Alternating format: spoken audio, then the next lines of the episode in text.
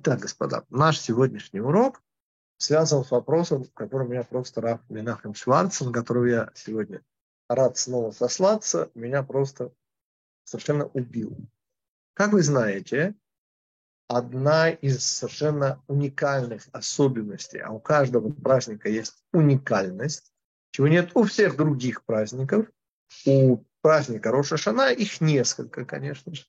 Это и трубление в рог. Мы, конечно, трубим на исходе Йом-Кипура, мы, но, но трубление в этот и день называется день трубления, то есть характеристики, суд, все понятно. Но у этого дня есть еще обычаи, которые вообще-то как бы стоит закрыть, я думаю.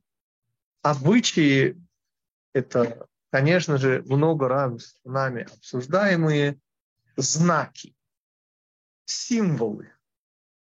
И сегодняшний урок я назвал немножко так. Высоко слова творения символы Рош Ашана. Собственно, это перевод не буквальный, но смысловой э, двух слов на арамейском Симона Мильтаги. Буквально симан, знак, символ – это слово. Имеется в виду слово, те десять э, сказаний, которыми был сотворен этот мир.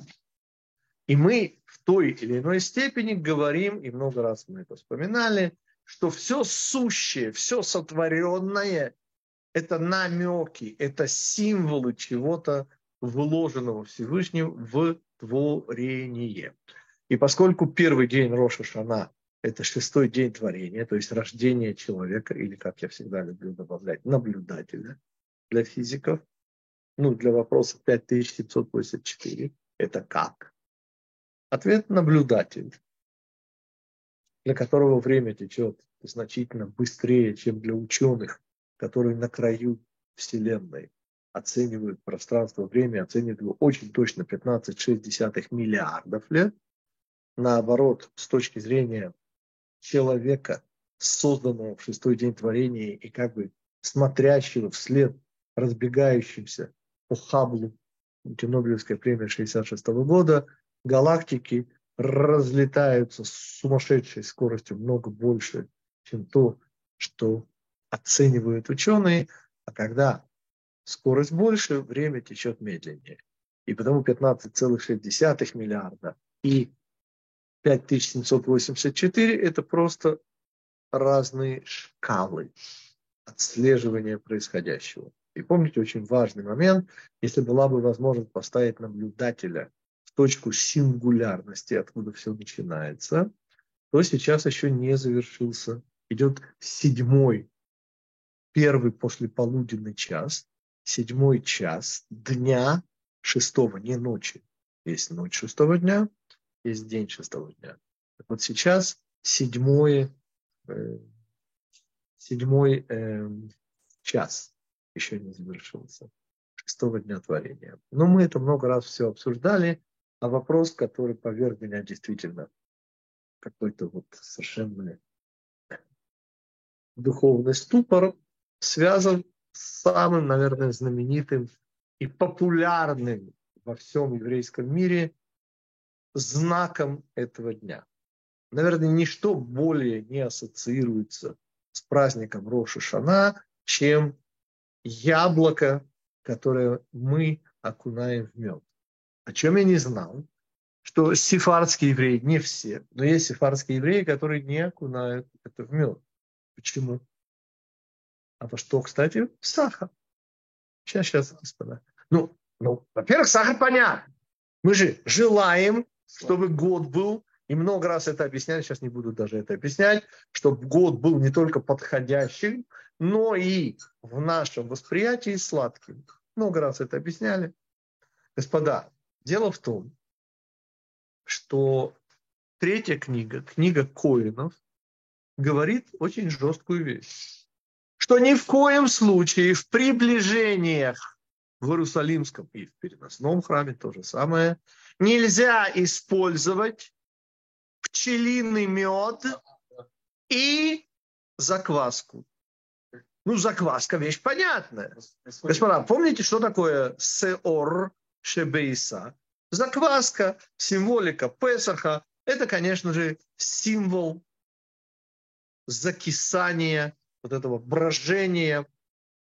Это символ нашего внутреннего врага. Но что куда менее известно, господа, это Рабейну Бехае, это 15 если не ошибаюсь, век, комментарий. И он говорит, что пчелиный мед не путать, потому что мед иногда в Торе называется а, Сок фиников, да? Это сок фиников, да. То, что мы сегодня называем силан на иврите. Вот. Но в данном случае речь идет именно о пчелином меде. И говорит Рабейну Бехае, что причина его запрета в приближении коинов и обычных евреев та же самая, что и с закваской. Это тоже символ нашего внутреннего врага. Господа, мы приехали. Нет, вы такое слышали? Мы, ссылаясь на творение, используем символики, которые нам позволяют раскрывать смысл творения, замысел Всевышнего. Ну, отчасти. Помните, когда мы желаем, чтобы закончилась горечь. Ну, все-все наши знаки. Помните, Гитик, например, предлагает знак, вот кто хочет, э, чтобы, даст Бог, у него родился еще один сын. Да, можно использовать слово банана. Мы сами можем придумывать эти знаки, видя во всем намек. Или добрые приметы. Например, те, кто хотят использовать. Пожалуйста, господа, можно взять банан да, и сказать, чтобы, даст Бог, мы удостоились уже в этом году построения, используя просто связь какую с бананом, вовсе не, а просто корень. Бен или ливнот, один и тот же корень. Но это мы много раз говорили. Что, извините, у нас за вопрос. Как это может быть, господа? Это настолько вопиющее, что я повторюсь, часть сефардских евреев просто не используют этот самый пчелиный мед. Про который вообще-то есть удивительное замечание еще одно, господа. Это единственный случай, больше нет, где совершенно не кошерная пчела, да, я знаю, что это не продукт ее метаболизма, что оно только, но тем не менее, господа, как это, это не часть нечистого, но, но по сути же это часть нечистого, как оно вообще может быть кошерным, это отдельная тема. Помните, мы когда-то говорили про молоко и мед под твоим языком и даже объясняли, почему не на, а под и так далее, и так далее. Это все не наша тема. Наша тема всего одна. Простите, пожалуйста, как может быть, что мы, говоря о сладости, желаемой сладости года, используем, ну хорошо, кошерное, конечно, кошерное, но все-таки символ нашего внутреннего деструктивного начала. Этого не может быть, потому что не может быть никогда. И как подтверждение, наши евреи сефарского происхождения, которые вообще действительно макают яблоко. Про яблоко мы объяснять не будем, мы, слава богу, объясняли. Но вот этот вопрос, господа, требует объяснения. И объяснение сейчас будет от Рава Менахема Шварца, но оно будет через еще один знак, через еще один символ. Господа, трубление в рог. Этот день называется в Торе день трубления и день суда. Трубление, как вы понимаете, это не просто примета. В конце концов, что вы нарушите, если вы яблочко вообще не будете кушать в эту ночь? Ответ, если честно, вы ничего не нарушите. Это обычай. Да, это общепринятый обычай. И это, как сказать, уважение к Израилю. Когда вы но тем не менее вы ничего не нарушите с точки зрения логической. Тогда почему, если это можно поменять, и не обязательно на сахар, в конце концов, можно есть грушу. Ведь расцветали же яблони и груши. Почему груша тоже вполне хорошая? Да, я знаю, там меньше. Но мы говорим сейчас о вопросе, господа, коль скоро речь не идет о чем-то важнейшем, то тогда почему такая символика? И ответ Рав Менахем Шварц, как я уже сказал, дает через совершенно другой обычай. Я хочу почему слово обычай. Нет, трубление в рог – это закон, это закон самой Торы. Но сколько раз трубить? И ответ, господа, сто раз, все знают, сто раз трубят. Можете посчитать. Подождите. Но по Торе нет обязательства трубить сто раз. По мнению мудрецов, достаточно девяти раз. Ну, десять, хорошо. Это немножко не согласен. Ну, есть еще добавить от мудрецов еще 30. Хорошо, пусть будет 39. Вот это как бы по мнению всех мудрецов, если вы протрубили 39 раз, вы все исполнили. И по Торе, и по мнению мудрецов. От чего трубят 100? И вот здесь, господа, начинается то, что я для себя в духовном смысле называю выпадание в осады. Можно немножко открыть будет звук? Они там просто о чем идет речь? А говорит Мидраш, что жил-был Сисра. Господи, причем здесь этот мерзавец? Какое отношение это вообще? Слушайте дальше. Жил-был Систра, обладавший невероятным духовным уровнем. Напоминаю, это целый урок.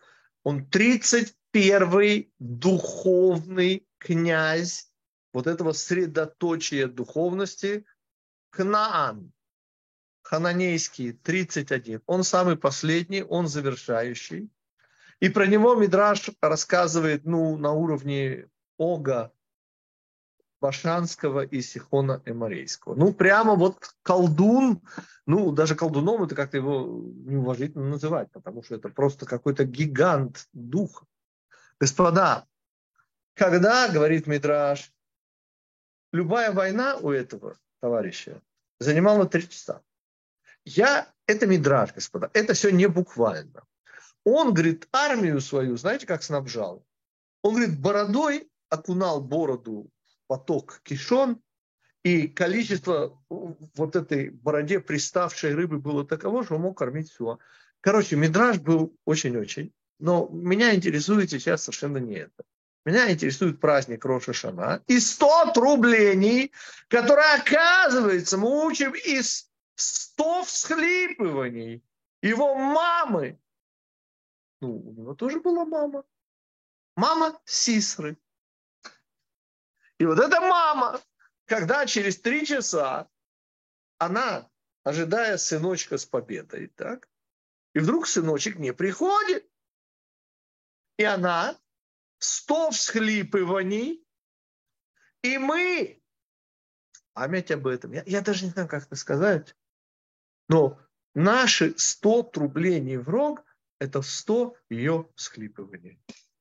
Но если, господа, до сих пор я был просто обескуражен, как мы используем мед, то, понимаете, ответ будет один и тот же на оба вопроса. То есть на вопрос, причем мед, какое он имеет вообще отношение к схлипыванию мамы, вот этого супермерзавца, я, я просто развожу руками и удивляюсь, эрудиции Рава Минахема Шварца, который смог все это раскопать.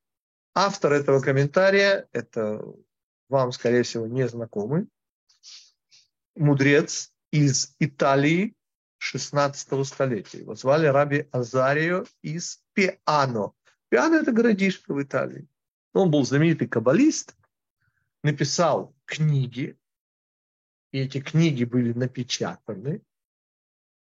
И вот именно он рассказывает удивительную историю. То есть в Талмуде действительно сказано, в трактате Санедрин, но не поручусь. Но в Талмуде жестко сказано, что потомки Сисры не просто заседали в Талмуде, ну это нас не удивите, ну это Эйсав, господа, Сисра потомок Исава.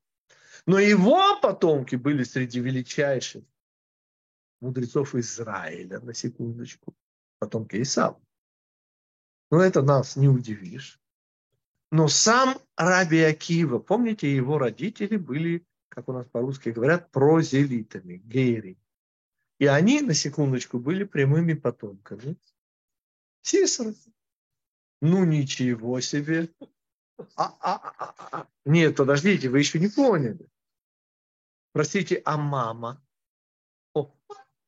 Была у евреев такая пророчица. Я вам сейчас не буду это зачитывать, но ее, не называя по имени, вспоминает наша судья, наша пророчество двора.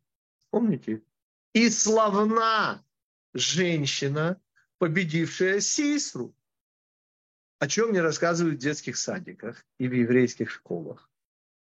Что там был, я извиняюсь за грубость, сексуальный контакт, во время которого и благодаря которому, хотя это было совершенно непонятно, зачем ему был, сейчас, сейчас услышите, был убит господин Сисра. И целое там объяснение, что она это делает, как бы не желая никоим образом использовать мужскую символику. Она женщина. И она использует не железо для его убийства. Но это нам тоже сейчас менее важно. Нам что важно? Что Яэль была удивительнейшей женщиной. Она была единственным на Земле человеком за всю историю существования человечества, которая сделала хорошее, то есть она сделала мицву ради Всевышнего через нарушение. Ведь помните, есть изначальный э, вложенный парадокс. Любое нарушение ради Всевышнего, это будет мецва, господа. Ну, когда мы нарушаем ради Всевышнего, например, едим свинину для сохранения жизни, так, то это мецва. Ну, если мы ради Всевышнего нарушаем закон Торы, например, шаббат нарушается для жизни, чтобы были еще шаббаты, то это никакая, это не нарушение, это мецва. Это мецва самой Торы нарушать шаббат для спасения жизни. Таким образом возникает этот вопрос, а как вообще можно нарушить Тору ради Всевышнего? Как только это ради Всевышнего, так это будет уже не нарушение. И у нас есть целый урок на эту тему. Помните? Нарушить Тору ради Всевышнего можно одним единственным способом. И есть одно исключение. Это Яэль. Сейчас о ней. Но, во-первых, я вам напоминаю, важнейший урок. Знаете, как можно нарушить Тору ради Всевышнего? Э, это когда мы делаем Тору для себя. В рамках эго. И целый урок на эту тему там проводится знак равенства между нарушением ради Всевышнего и деланием мецвы но в рамках эгоцентризма. На самом деле это одно и то же. Одно исключение, прав, это от имени Рава Фридлендера, Рав Хайм Фридлендер, Сифтей Хайм, пишет, что есть всего одно исключение. Один раз за всю историю всего не только прогрессивного, но всего человечества. Один человек, это Яэль Кейнит, Кейни, это потомки Ятро, которая была, между прочим, по мнению мудрецов, хоть и пророк, но не принявшая на себя еще Тору.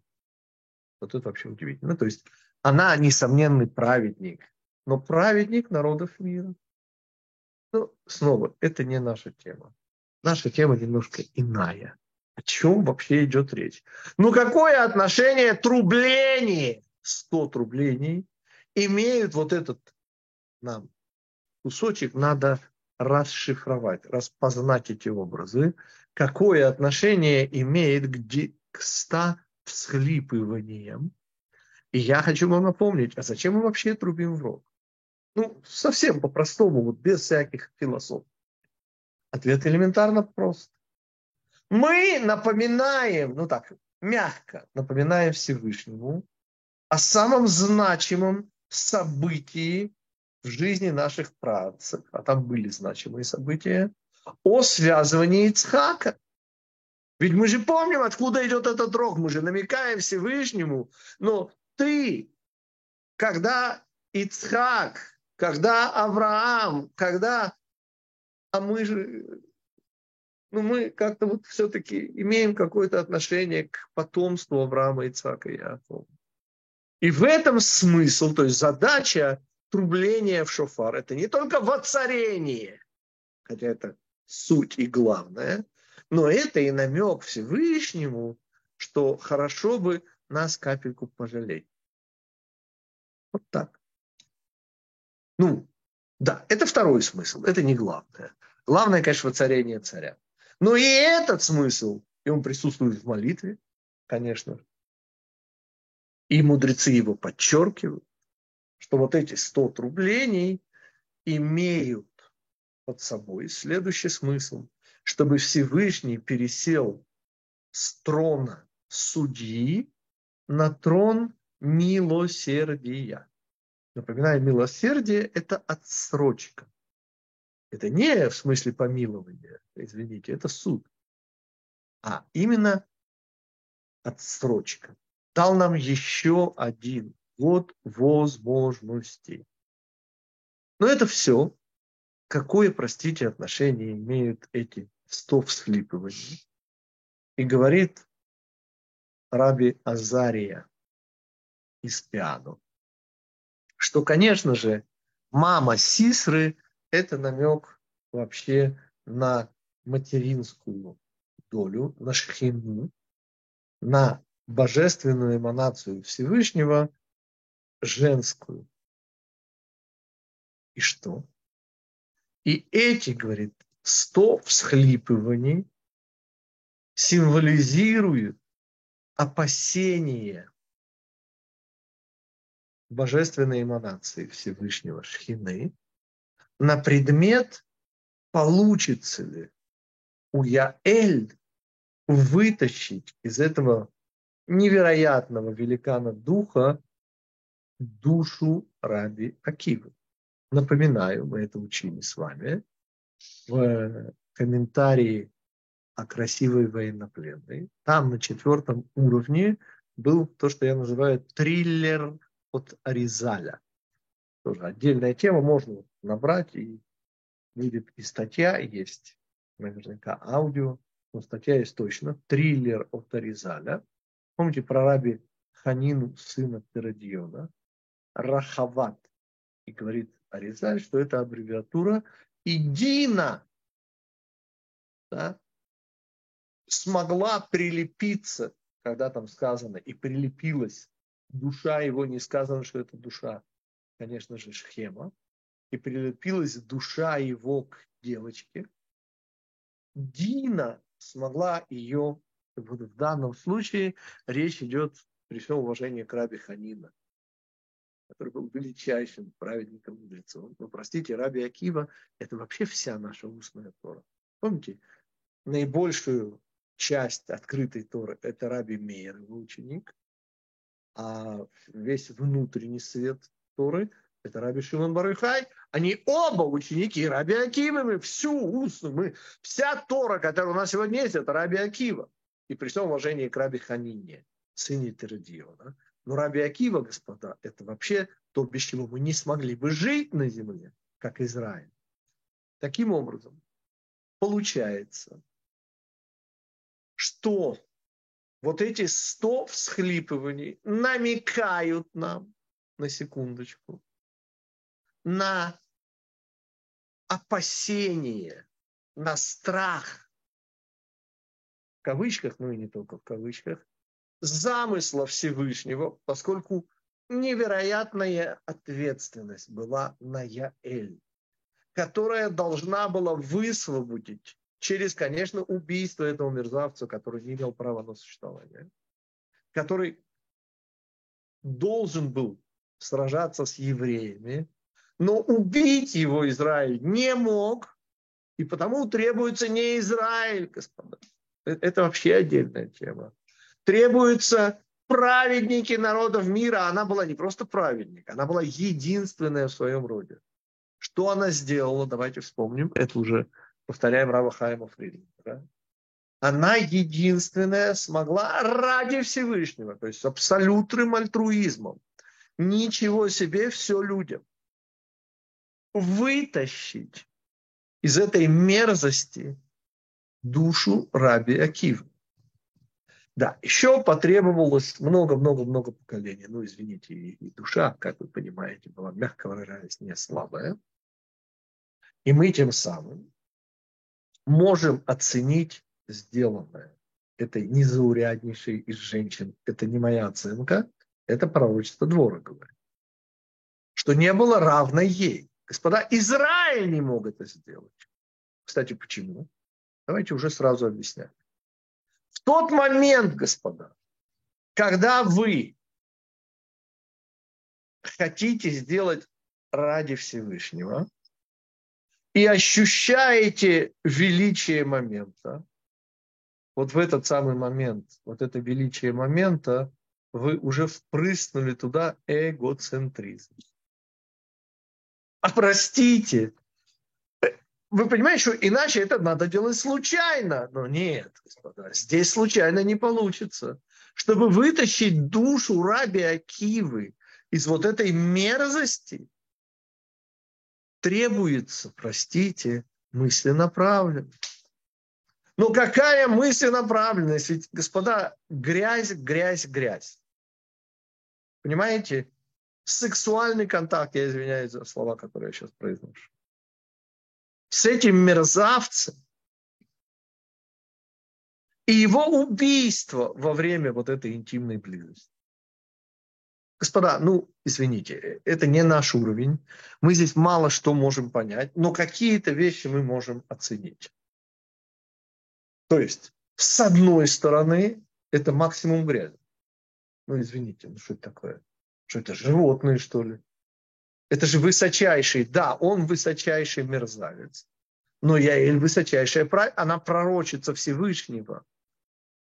И понимаете, в чем проблема? Как и всегда, когда мы хотим крупицу золота вытащить из вот всего вот этого внешнего, мы это, помните, это уже отсылка идет, конечно же, к Мегелат Эстер, и помните, нет отличия между мерзавцем, Аманом и вот все, что мы там говорили по поводу без мысли направленности, то здесь это, и потому это единственный случай в истории всего человечества, а не только прогрессивного, когда удалось человеку, не еврейка, пророчиться, абсолютная праведница, и все эти условия нужны для чего?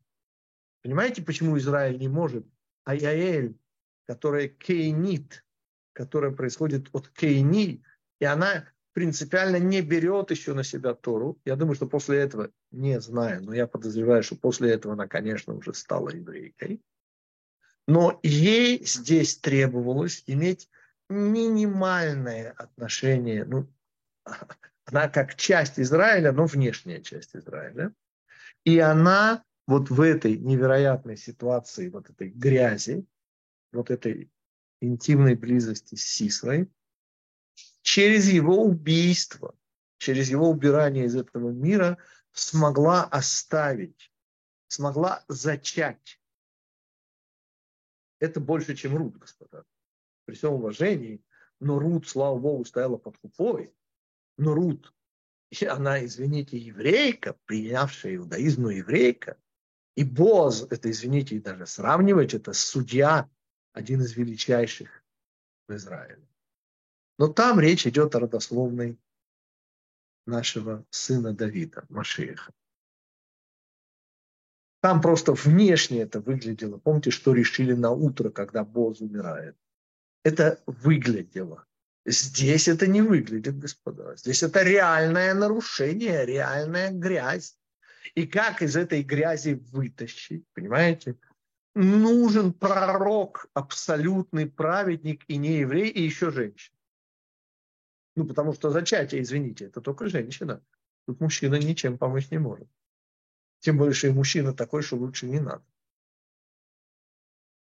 И все это на секундочку. Мы вспоминаем как?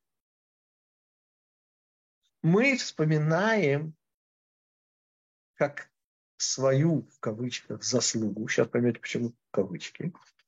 Потому что, господа, мы здесь при чем? Ответ очень просто, господа. мы с вами вспоминаем прошедший год. Жили не в самых стерильных условиях, согласитесь. И грязи вокруг нас было. И не только хвороб, но и самой натуральной духовной грязи. И мы в этой грязи, понимаете, что мы говорим Всевышнему?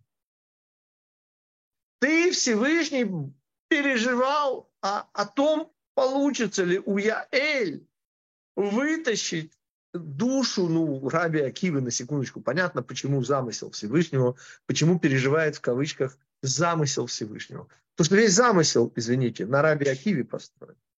Через него вся Тора идет. А без Торы, простите, какое творение, что вообще говорите?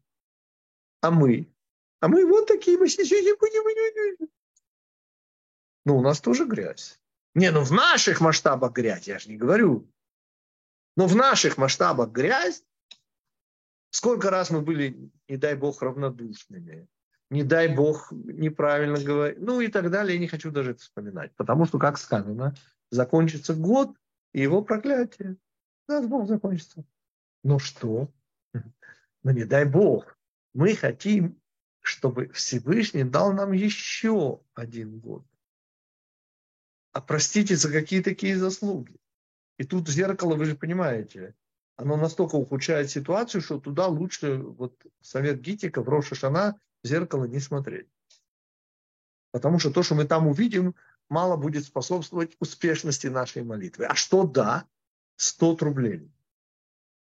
Намекающие, напоминающие Всевышнему о ста всхлипываниях не только мамы, но шхины, общей мамы,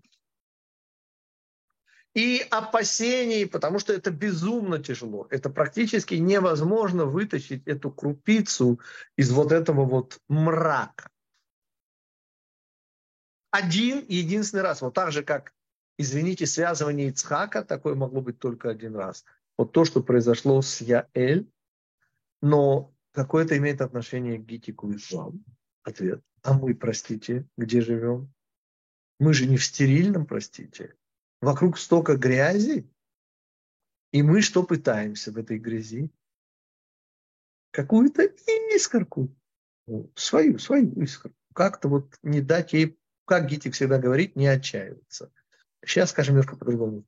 Чтобы искорка эта не погасла внутри каждого из нас. И вот это то, что мы пытаемся сделать в этом году, новом году, и просим под это дать нам год жизни. Вы понимаете, что мы говорим? И причем здесь мед. Вот в этой нечистоте, ну, ну при чем здесь пчела? Ответ. Символ нечистоты, символ деструктивного начала, пчелиный мед, который сказано прямо в книге Коина, в третьей книге Пятикнижия. Ни в коем случае приближении у нас, простите, цель не оправдывает средства. Если у вас капельку. И вот это вот абсолютно не употребляемая вещь, поскольку она символизирует деструктивность, вот из этого какую-то малость нам надо вытащить. Чем мы занимаемся в этом мире, господа? Иосиф задавал вопрос, а чем отличается день суда, который день дарования Торы Шавуот? И помните, я сказал, там речь идет только о следующем мире, о нашем отношении к следующему миру, о нашей любви к Торе. Но этот Роша Шана. Речь идет о самом, что ни на есть материальном нашем мире. Не, не только о материальном. И понятно, что пространство включает в себя и время. И понятно, что когда мы говорим об этом мире, мы подразумеваем следующий мир тоже. Но там это будет в чистом виде только наша любовь к Торе, только наше отношение к следующему миру. А здесь all included, как я люблю вспоминать нашу Америку.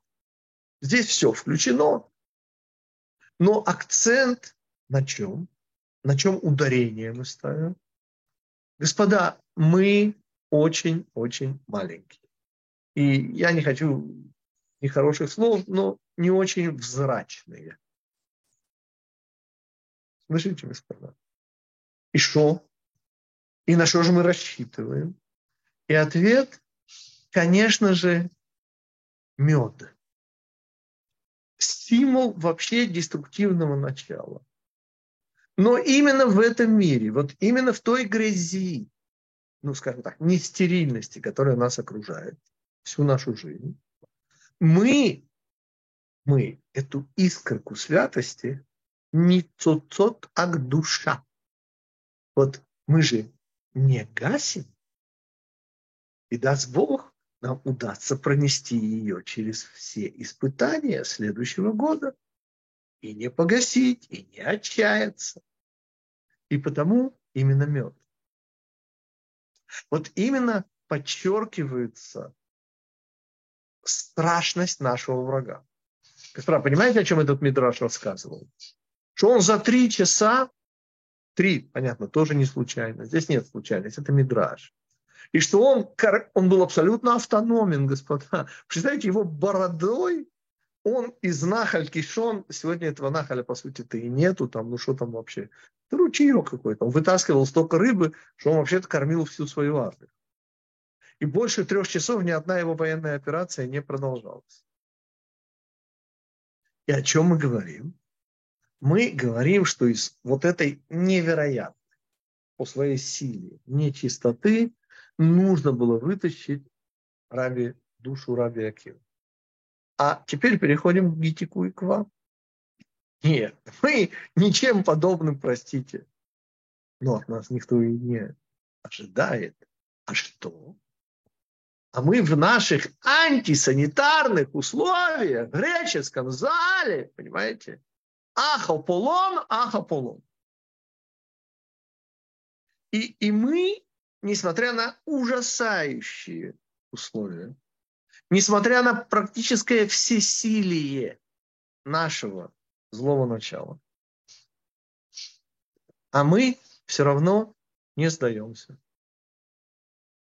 И символом этого является вот это использование вот этого невероятно сладкого.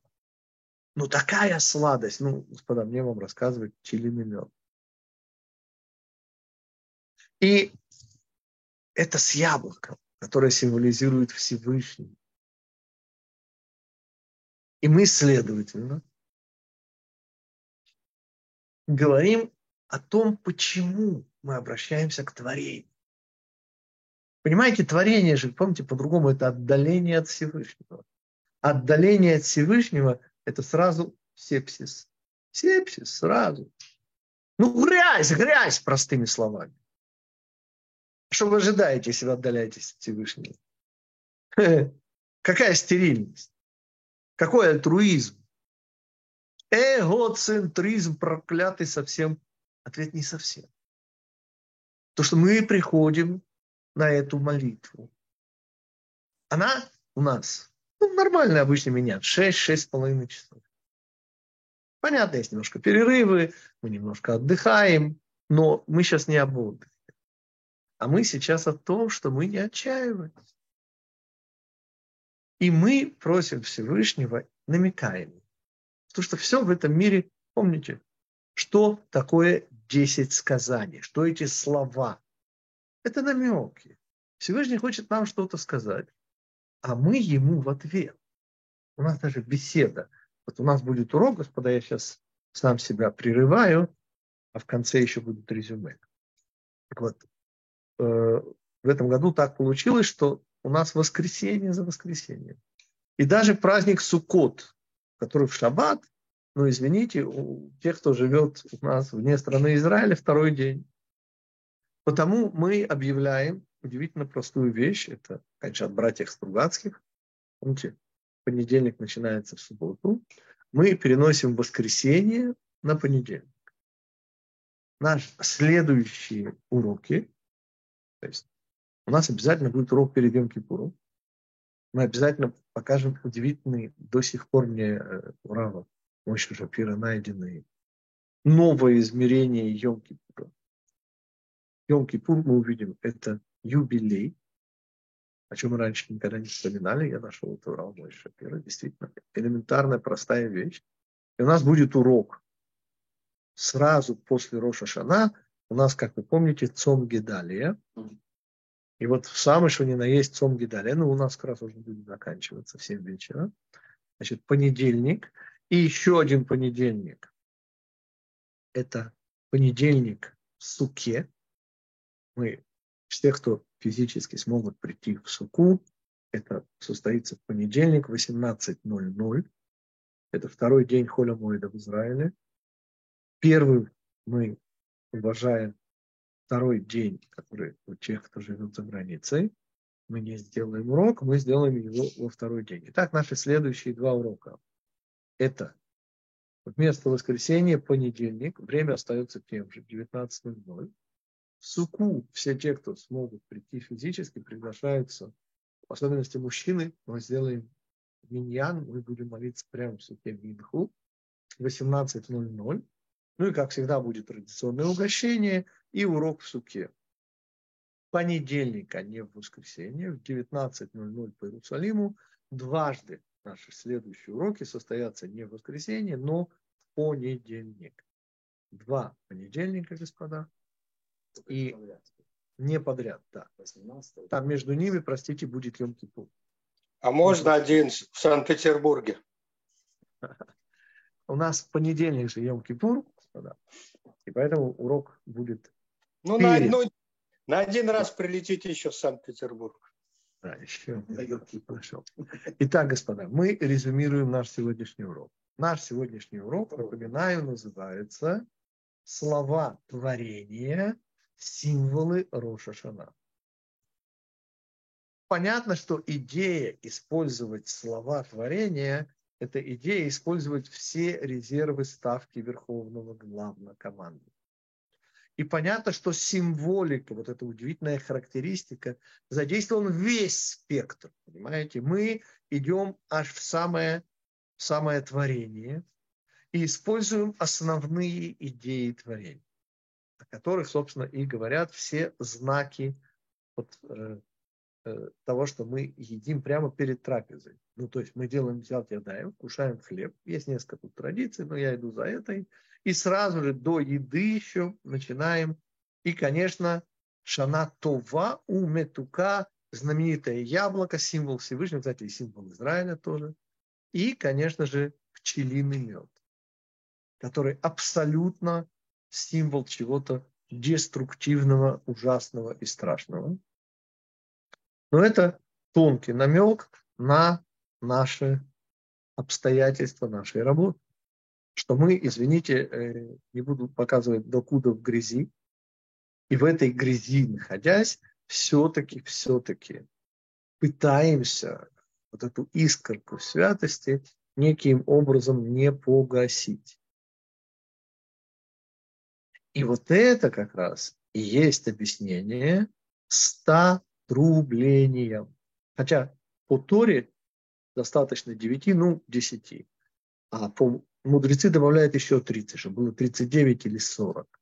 Но 100, вот это как раз переживание, в кавычках или без кавычек, переживание шхины, замысла Всевышнего по поводу, удастся ли пророчице Яэль ее практически немыслимое задание вытащить мысленаправленно, но без ощущения никакого себелюбия. И вытащить у Сисры, который крупнейший, 31-й, князь тьмы, князь Кнаана, князь сдавшихся на милость материи, вытащит у него вот эту бесценную душу нашего раби Акивы, сына Йосефа. И вот эти 100 трублений позволили нам объяснить вот это странное, более чем странное использование, в общем, нечистого в кавычках пчелиного меда. Поскольку это и есть главная идея, на которую мы рассчитываем праздник Рошана. Не единственная, но, несомненно, главная. Потому что мы часть Израиля. Мы часть вот этой невыполнимой миссии, которую мы все-таки не отчаиваемся и пытаемся выполнить. Ваши вопросы, господа. Добрый вечер. Добрый вечер. Нет. Да. Ну, тут У кого-то делали... еще до Андрея или а, Андрей все, я молчу. Я, первый? Я, я, я молчу. Ну давайте, давайте пальму первенства. Кто-то еще хотел задать вопрос. Слушай. Андрей дает право первенства. Да, меня слышно? Добрый день, добрый вечер. Добрый вечер, Юля. Да. А, Равгитик, извините, если вопрос прозвучит, может, грубо, но мне просто э, непонятно, каким образом Яэль вытаскивала душу Раби Акивы и у Сисры, и почему она вытаскивала его у Сисры. Значит, там было два действия с ее стороны, так? Давайте начнем, Юлия, с того, чтобы понять. Каким образом эта душа у Сисры, вот этот момент понятен. То есть именно в силу высокости, когда происходит промах первого человека, объясняет Аризаль, вот эти самые высокие оказались, как вы понимаете, в самом низу. Что такое низ, духовный низ? Это Сисра. Ниже не бывает. 31 князь Кнана. Теперь продолжайте. А, э, значит, ну, она, э, значит, имеет интимное отношение с Сисрой, потом его убивает. Не потом, а Она а во время при... интимных... Нет, именно подчеркиваю, во время, не потом. Ой. Хорошо. А Он падает, простите, есть на это намек в самой книге Шмуэля. Я прошу прощения, в книге Шмуэля на это ничего нет. Там все как для детского садика еврейского и для школы еврейской. Но у пророчицы Дворы, когда она поет свою песню, замыкающую круг, помните, она же говорит два раза слово «анохи», на Синае Анохи прозвучало один раз из уст Всевышнего. Один сказал Всевышний, два услыхал я. И наша пророчество двора говорит Анохи Лашем, я принадлежу Всевышнему, Анохи Ашира, и я замкну круг. Господа, это не просто так двора, не просто так две женщины здесь оказываются. И задача которую решает Яэль, понимаете, она в этот момент пророчится, все без этого невозможно, но она еще не еврейка. Она Нет, еще не часть Израиля, она внешнее кольцо Израиля. Потому что малейшая принадлежность к Израилю дала бы ощущение вот какого-то вот эпохальности происходящего. А эпохальность это значит уже не получится альтруизм. А при чем а, здесь да, двор? Двора, э, Я не поняла, в чем здесь двора. двора поет. Это... Она объясняет, так вот у дворы сказано, и упал между ног женщины. А, понятно. Откуда мудрецы, извините, говорят про интимные отношения. Угу. Там Хорошо. на самом деле больше есть подробностей анатомических, я совершенно не хочу в это лезть, поскольку не владею, Нет. простите, темой. Хорошо. Поймите, мы и, сейчас значит, говорим на пределе меня, того, Можно? что можно нам, мы способны понять. Да. А, э, значит, она от этой связи зачинает ребенка, и он, э, значит, какой-то отдаленный предок... потомок этого ребенка будет, будет будут родители Веры Раби Акивы, да, у которых угу. родится уже обычный еврейский да. ребенок, Акива сын Йосеф. Да, Но да. Родители Еры, а он обычный еврейский, да. Ну, да. Э, но дело в том, что, насколько я знаю, если я знаю правильно, душа э, попадает в плод не во время зачатия. Душа спускается сверху, я не знаю, не помню на какой неделе, но не в момент зачатия. То есть да, каким образом... Неделя. 40, 40 день. Да, хорошо. Значит, то есть каким образом тогда двора чего-то забирают у Сисры? Более того, душа спускается я сверху. я Эль, я Эль забирает у Сисры. Но не двора, извините, извините, я Эль, я Эль. Да, я Сейчас просто говорила. Ну, это как раз технически... Это... Юля, это технически очень простой вопрос. Мы говорим о том, что произойдет на 40 день. Но это 40, да, это полнота, это уже полнота процесса, законченность процесса. А вы же помните, что законченность процесса в его начале. Основная проблема – это Роша Шана. Все, что у нас будет весь следующий год, все возможности, если они не будут вложены вот в этот первый день, шестой день творения, то их не будет целый год до следующего Роша Шана. Отсюда важность, глобальность этого дня. Не, и извините, потому, я да. сейчас просто про э, биологию и духовную составляющую. Мы уже сказали, То есть, духовная нет, составляющая, минутку. момент ну, зачатия определяет, ну, Юля, вы же не слышите просто. Я уже ответил на ваш вопрос. Вот зрители у меня в зале все, все поняли. Момент зачатия, момент зачатия, оно произойдет только через 40 дней. Но оно уже Нет, ну началось. Это... это как это как точка сингулярности, а дальше будут вселенные разлетаться по законам физики. Нет.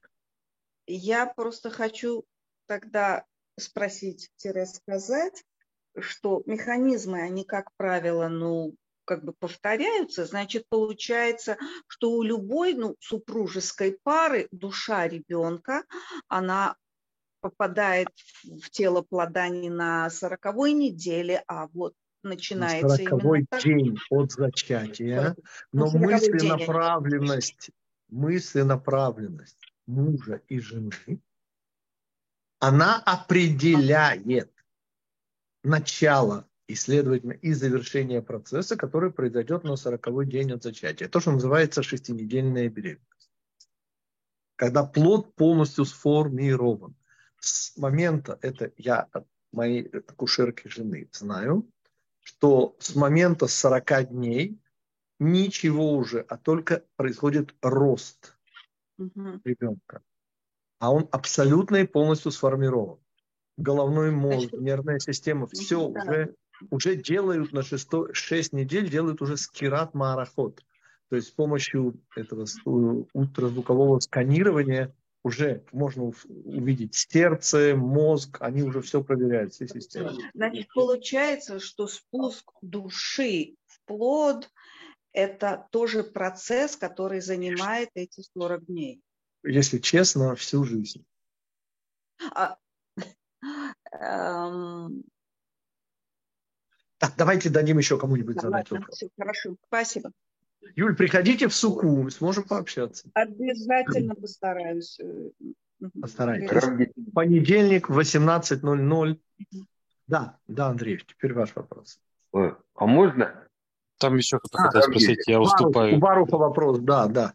Сегодня э, Андрей. Но у нас же получается, что как бы последним пророком из неевреев, соответственно, был Белям. После этого да. считается, что... После этого нет. Потому мы можем сказать, что Яэль – это была граница. Я потому и позволил себе сказать, хотя это не видел у мудрецов, что нет у меня ни малейшего сомнения, что она сразу после этого становится еврейкой. Вот когда она вытащила эту искру, она должна была быть в этот момент не еврейкой. Но это пограничное, и это из ряда вон выходящесть. Никогда ни до, ни после не было нарушения ради Всевышнего. Это теоретически невозможно. У нас целый урок на эту тему. Но Яэль это сделал. Но для этого ей нужно было быть во внешнем э, окружении. Это, это как раз совершенно понятно. Просто э, как считается, почему в труд были все эти неприятности. Э, вот, но мы что э, считали там, значит, раз моавитянин не может, но вот не моавитянка, да. правильно? Женщина тоже, да. И здесь угу. получается то же самое. Если пророк, но не пророчит. Вы понимаете? То есть... Может быть, может быть. Несомненно, идея женской слабости здесь играет ключевую роль. И не случайно именно двора, тоже женщина, судья, пророк, она заключает эту песню, она завершает, замыкает круг. Здесь вот то, то, то же самое, что вот... Ишхина, я прошу прощения, Ишхина это что же женское начало? Да, да. Потому здесь э, ключевую роль, понятно, играет э, женское начало, конечно. Мужское здесь ничего не смогло бы сделать. То есть, поэтому... Потому что разбить Сисру, помните, что Дворог говорит? Ну, извините, кто разбил? Э, Ее муж, Барак сына Виноама во главе евреев, уничтожает Сисру, но самого Сисру они не могут. Еще вопросы, да, Андрей? Ваша очередь терпеливо ждали. А, я думаю, может, еще у кого-то есть вопрос. Ну, оно будет после. Все а. должны быть перед вами. Да. Хорошо. Там у меня два момента. Вот первое, то, что вы упомянули не зря Дину, она тоже параллелит, да, вот с этой Кого я упомянул? Дину, Дину. А, Дина, да, конечно. Ну, да. Дина выполняет совершенно иное там. Ханина, сын Диона. Ну, процесс... Раби Акива, но принцип приблизительно тот да, же самый. Да. И второй момент... И можно я... из этого, сейчас спасибо за то, что угу. да, да. это вспомнил, господа, это уже информация к вашим размышлениям, требуется вот физическая близость, момент физической близости. Вот тогда, ведь, господа, я в этом, поверьте, ничего не понимаю. Ну, извините, Аризаль. И тем не менее, обратите внимание, вот это сходство, оно понятно не случайно. И что прилепилась душа к девочке. Здесь это совершенно другая ситуация, но в чем-то сходная. И потому здесь тоже требуется вот эта физическая близость. Да, спасибо, Андрей. А, и второй момент, это я сегодня почитал, э, что 100, вроде бы говорит, говорят, что есть 101 всхлипывание, 101. Да. И, и да. там... Есть такое мнение, 101. И 100 и... это нейтрализует штурбление шафар, а один как бы оставляется из уважения к материнским вот, чу, ну, вот к материнству, да, я так понимаю, ну, как сожаление матери. Да. Значит, э, на самом деле Мидраш об этом говорит. Он говорит следующим образом, что первое всхлипывание материнское было реально материнским, а дальше вступил хор женщин, плакальщиц. И один, ну, как всегда, господа, помните, не мы же с вами учили. Не похож тот, кто повторяет сто раз, на того, кто повторяет сто и один раз. И много-много много комментариев. Поэтому нас это совершенно не смущает, что есть сто, есть сто один. Кстати, опять же, у ашкенадских евреев сто, у, у сефарских евреев сто один. Интересно, принципиальная разница. Мы же с чего начали? Что сефарские евреи сейчас заканчивают свои, ну, закончат Йом-Кипур на самом деле, свои 40 дней, но, но они уже весь месяц нуль, а ашкенадские евреи только-только начинают. И по всей видимости, это снова мое умозрительное заключение, как бы сефардские евреи в этом смысле, они куда ближе к началу, а ашкенадские евреи, ну как Шамай и Гелей, помните их несогласие, да? Шамай был куда ближе к началу, куда ближе к абсолюту, а Гилель к настоящему, к современности. Я думаю, что здесь очень сходная ситуация, то есть часть Израиля, сефардские в данном случае евреи, они исполняют вот эту роль соединения с началом, а ашкенадские евреи применительно к настоящему времени. Но это снова, это мои личные домыслы, но это, по-моему, очевидно. Ну да, и трубление, оно же выравнивает спираль в ровную, как бы, ну, вот эту линию, да, получается, да. да. Красиво, да. То есть вот этот кривой рог, да, да, да. да. И тем не менее выпрямляет, да. да, да. прямое надежду. Напоминаю на иврите слово «надежда» и слово «линия» однокоренные. Тиква в корне слово кав. Кав, прямое, устремленное направление, все, что хотите. Да. Очень, очень понравилось то, что вот мед, э, он идет от нечистой пчелы, как бы, но, но соответственно, становится, ну, да, ну, как совершенно нечистая, но это не ее метаболизм, понимаете? Ну, Смотрите, да, это, да. Же, это же ну, пчелиный мед. Но, но пчела здесь в кавычках ни при чем. Это не ее Она организм. Пожевала и мед кошерный. Но мед кошерный, сто процентов та же идея. Цветок кошерный. Цветок кошерный. Пчела не кошерный. Это же символ чего? Ну, да. Было... Александр подчеркивает, что если посмотреть на да.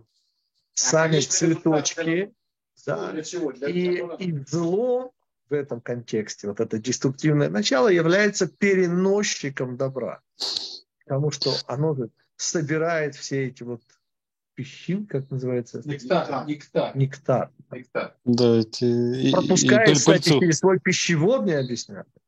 Не, оно пожевало и выплюнуло. У Замира Коина есть там целая... Да, там целая у Замира Коина. Кому интересно, есть книга «Переворот Замира Коина». Рав Замир Коин, замечательный современный раввин, он все вещи конкретно объясняет. Но, но то, что Александр ассоциировал, имеет место быть. Это ровно вот эта и главная ну, да. идея 100 рублей. Когда мы пытаемся сказать Всевышнему, чтобы он вошел в наше положение и сказать, дал нам еще год. А, кстати, ну, про стерильность жизни, которую мы ведем. Про Чуву интересная мысль, что, оказывается, вот эта заповедь, ну, по одному из мнений, что она э, не, недалека от тебя и не за морем от тебя. Это вот как раз Чува да. в эти 10 дней. И ну, в твоих устах. В твоих устах, да, да, да. да. Слова. Слова. Конечно. Слова покаяния. Да. Слова. И потому этот урок так и называется. Слова. Творение – это как раз и есть знаки, намеки Роша Шана. Очень интересно, спасибо. Да, мне тоже очень понравился этот урок. Спасибо. Всем, всем всего хорошего, господа. Но самое главное, лешана това техатву у техатву. И даст Бог, чтобы мы встретились уже в 5784 году. И наш следующий урок будет, как я уже объявил, юбилей Йом-Кипура наш следующий урок.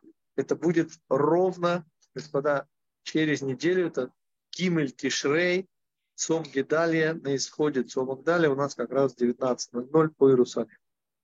Шана но, но в понедельник. Амин. Спасибо большое.